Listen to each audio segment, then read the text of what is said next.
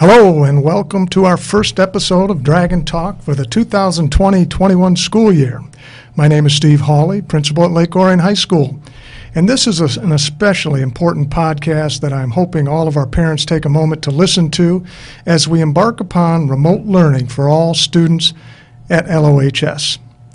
Today I am joined by two very special guests. First, Assistant Superintendent of Teaching and Learning for the Lake Orion Community Schools, Ms. Heidi Mercer, and also LOHS Associate Principal, Mr. Kyle Medier. I have asked both of them to join me today to discuss some frequently asked questions regarding the remote learning plan that all high school students will participate in this fall. Welcome, Ms. Mercer. Thank you. It is my pleasure to be here today. And Mr. Medier, thank you for joining us today. Glad to be here. So uh, let's begin with a little discussion of. I'm sure our parents are abundantly aware of uh, the concerns and questions regarding the emergency learning plan that the state of Michigan placed on all schools last spring. Ms. Mercer, maybe you can share with the audience the major differences with the spring learning plan and our new remote learning plan set to begin this fall.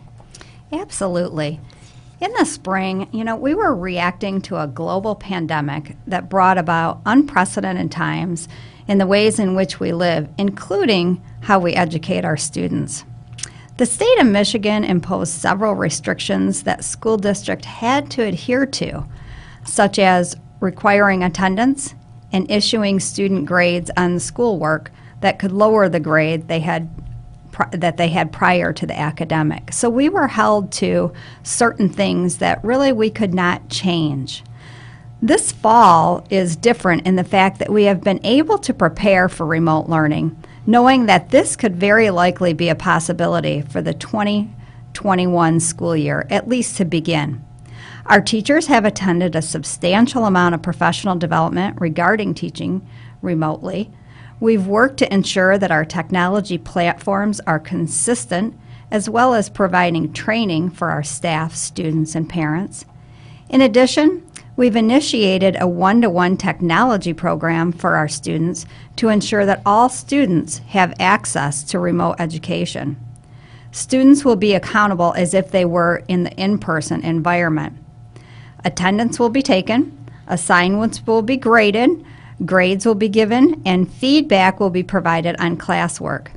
There is a specific daily schedule for each level where both live instruction and independent work will take place. While this start of the school year is for sure different, we are excited to begin the school year and look forward to the day that we can truly be in person. Absolutely. And you did a really nice job to kind of sum up some of the differences and the challenges that we were dealing with in the spring. In many ways, our hands were tied with holding students accountable and also engaging them in learning. I too feel very strongly about the plan that we have uh, put together. Our staff has worked extremely hard, and as we move into this fall, I truly believe our remote learning plan will be exceptional and also uh, rigorous, but uh, maybe most importantly, it will be very meaningful to our students and staff, and, and that's very important. So, on that note, Mr. Medier, uh, maybe we could speak a little bit from the student end perspective, and maybe you could expand upon what remote, excuse me, remote learning will look like from the student perspective. Sure, sure. This morning, you know, we've passed out laptops and textbooks to hundreds of students already, and we're going to be doing that all week.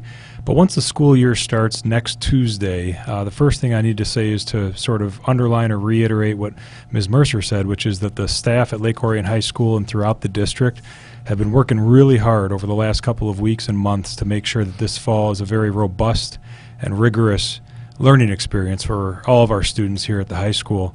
Um, one thing that I want to go into a little bit more depth on is what we call office hours, uh, the difference between our office hours and our remote learning or virtual lessons.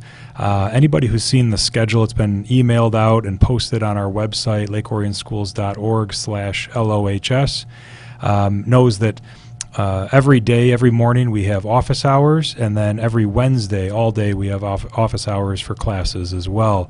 So, office hours is a term that you usually hear in a collegiate sort of setting, uh, but we're using it in our terminology this year as well.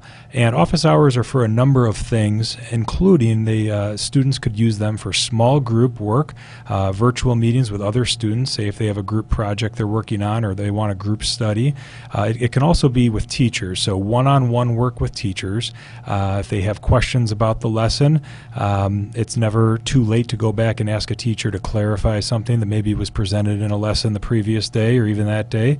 Um, and then you can also, students can reach out for uh, questions for their assignments and get help on everything from essays to art projects during those office hours.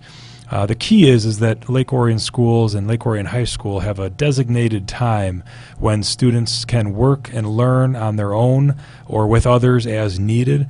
We're giving every opportunity to students this year at the beginning of the year with remote learning to get the academic assistance that they need and the time that they need to get their work done with a very high level of quality.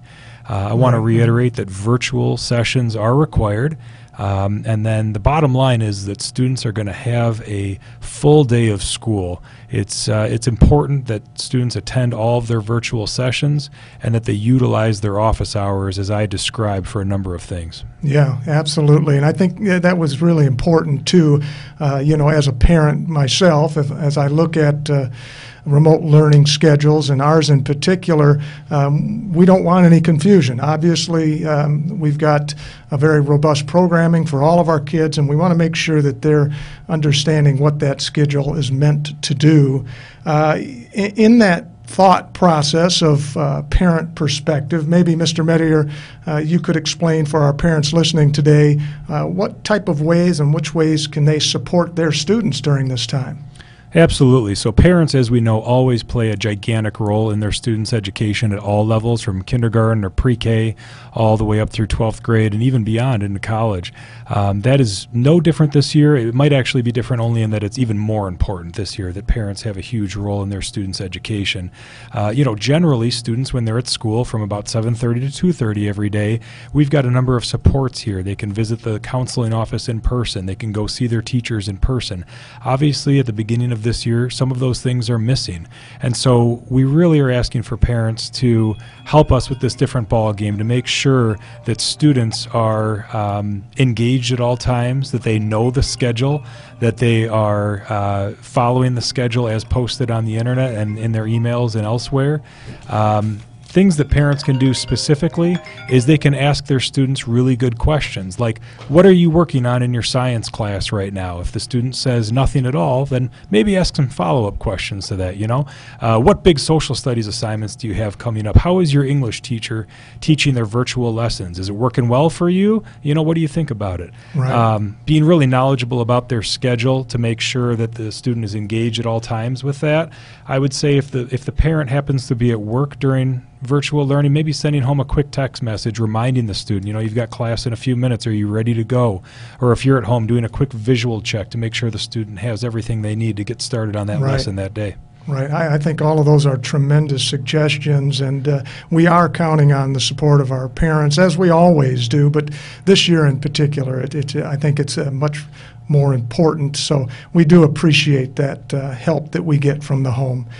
Uh, you know, finally, Ms. Mercer, I know that the school district would like nothing more than to have students back in our buildings.